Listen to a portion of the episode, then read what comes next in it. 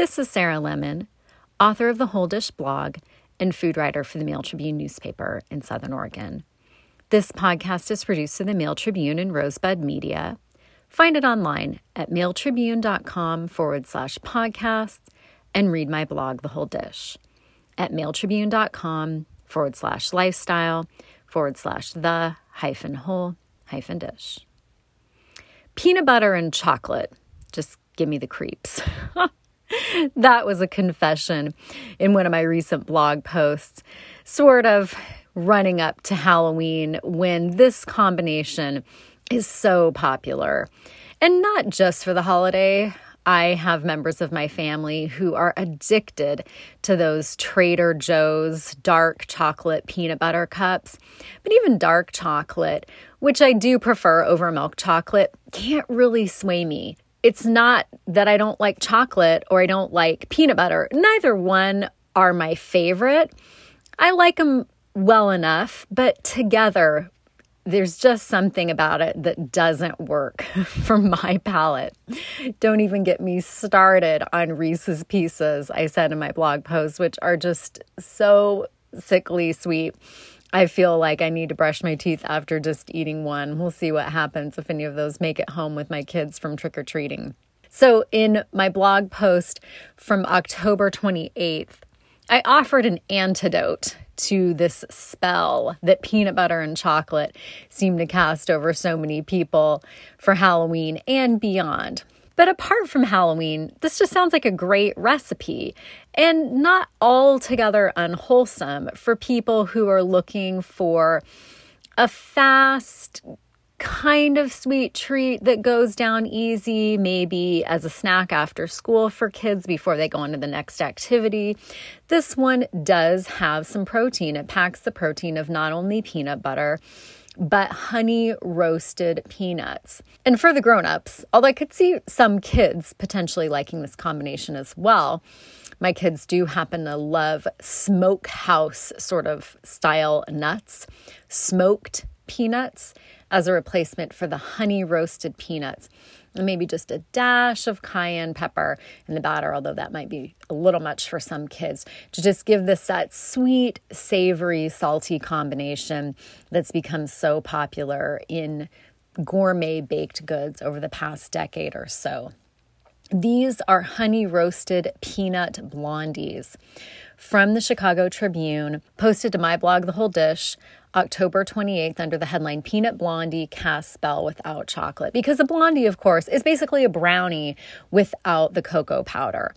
Now, if you are looking for something sweet, if Halloween can't sate your sweet tooth, you can add an optional cup of white chocolate chips to these. But I definitely prefer them without, and in my household, there's rarely occasion for us to add more sugar to things. I tend to look for lower sugar baked goods, and that's one reason why these honey roasted peanuts really appealed to me. This recipe is sweetened with some brown sugar and vanilla extract along with the honey roasted peanuts. And you can keep sugar to a minimum even further if that's sort of your goal by using an all-natural peanut butter like Adam's brand. If you are accustomed to the ones that separate, the oil separates from the solids, they have a homogenized version that is completely smooth, no oil at the top, and it's for the most part an unsweetened peanut butter. A lot of varieties, of course, do contain a fair amount of sugar, so you want to watch for that. You'll first need some nonstick spray for preparing the pan for these honey roasted peanut blondies. The recipe also calls for a half cup, which is a stick of unsalted butter at room temperature, 3/4 cup packed light brown sugar, 1 teaspoon vanilla extract, 1 large egg, 1/3 cup smooth or crunchy peanut butter, 1/2 teaspoon baking powder, 1 1/4 cups flour, 1/4 teaspoon salt, and that cup of honey roasted peanuts. Of course, they're out of the shell once they've been honey roasted. Roughly chop those. Heat the oven to 350 degrees. And line an 8 by 8 inch baking pan with foil. Spray the foil with the nonstick vegetable oil spray. In a large bowl with a mixer on high speed, beat the half cup butter that's at room temperature until it's light for 2 to 3 minutes. Beat in the 3/4 cup packed light brown sugar and the 1 teaspoon vanilla extract until it's light. Crack in that large egg and beat until smooth.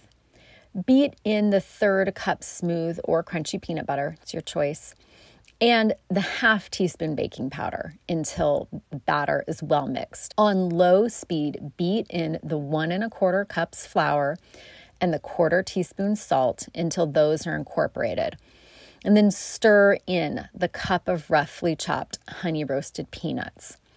Scrape the batter into the prepared pan with the foil and the nonstick spray, and use an offset spatula or a butter knife to spread the batter to the edges of the pan. Bake in the center of the preheated oven, 350 degrees, until the edges pull away from the pan and the top feels firm, which should take 30 to 35 minutes. Cool on a wire rack for 10 minutes.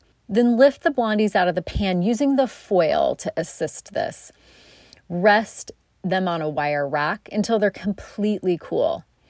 Then transfer to a cutting board and carefully pull away the foil. Cut the blondies evenly into 4 pieces and then cut each piece into 4 squares. That's how you get nice, even portions. Store in a container with a tight-fitting lid. And that makes 16 pieces of honey roasted peanut blondies, posted to my blog, The Whole Dish, October 28th, under the headline Peanut Blondie Cast Spell Without Chocolate. For those of you who do like chocolate, however, I have a bonus recipe from the archives of my blog that I'll share in this podcast.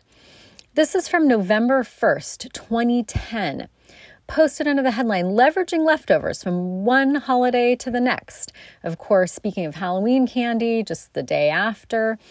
And this can be found in my blog archives at blogs.esouthernoregon.com /rogue-valley-food.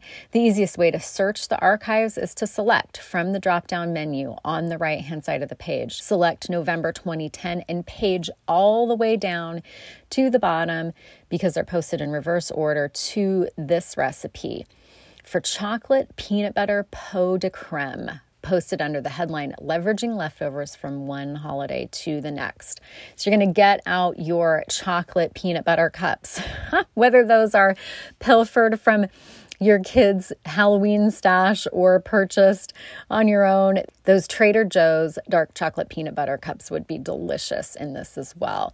And this recipe is from Tribune News Service, originally from a late restaurant in Chicago. You're going to need 2 cups of those peanut butter cups that are chopped. And of course, peel them. Peel all the paper off once you've taken them out of the foil wrapper. We don't want any of that in there. This recipe also calls for 1 1/2 cups whipping cream. That's a divided use. 1/2 cup milk. 1 1/2 tablespoons sugar. That's a divided use. 5 egg yolks that have been beaten. 5 ounces milk chocolate.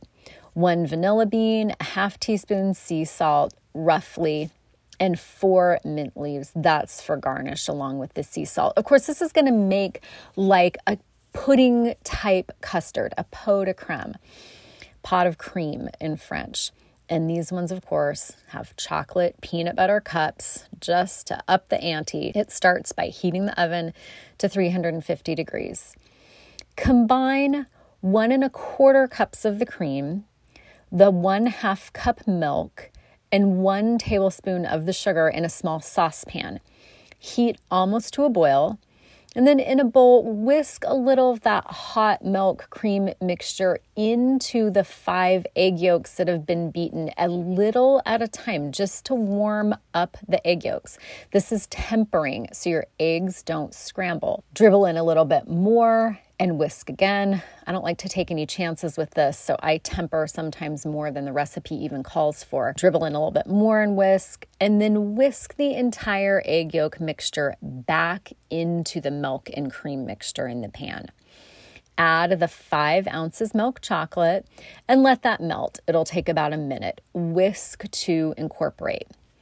You'll need a fine mesh strainer just to make sure this is ultra silky smooth.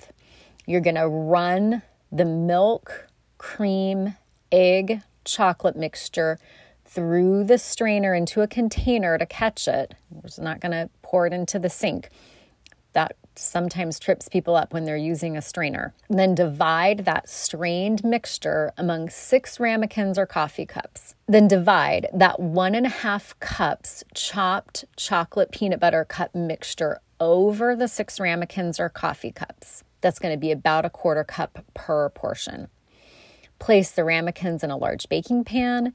Fill the pan with hot water to the same height as the mixture in the ramekins. This insulates the custard and lets it cook evenly all the way through. Cover the baking pan with foil and bake in the preheated oven 350 degrees until the custards are set, and that'll take about 35 minutes. Remove the ramekins from the pan and divide the remaining 1/2 cup peanut butter cups, a few pieces per ramekin, over those custards and let cool. Refrigerate for 2 hours. Now to finish these chocolate peanut butter cup pot de crème. Beat the remaining 1/4 cup cream and 1/2 tablespoon sugar in a bowl until stiff peaks form. Slice the vanilla bean lengthwise and scrape out the pulp. Mix with the sea salt. And then place a dollop of the whipped cream on each chilled pot de crème. Garnish with that vanilla salt sprinkled on top and some torn mint leaves. And that makes 6 servings of chocolate peanut butter pot de crème from my blog archives, The Whole Dish, at blogs.esouthernoregon.com/rogue-valley-food, published November 1st, 2010, under the headline Leveraging Leftovers from One Holiday to the Next.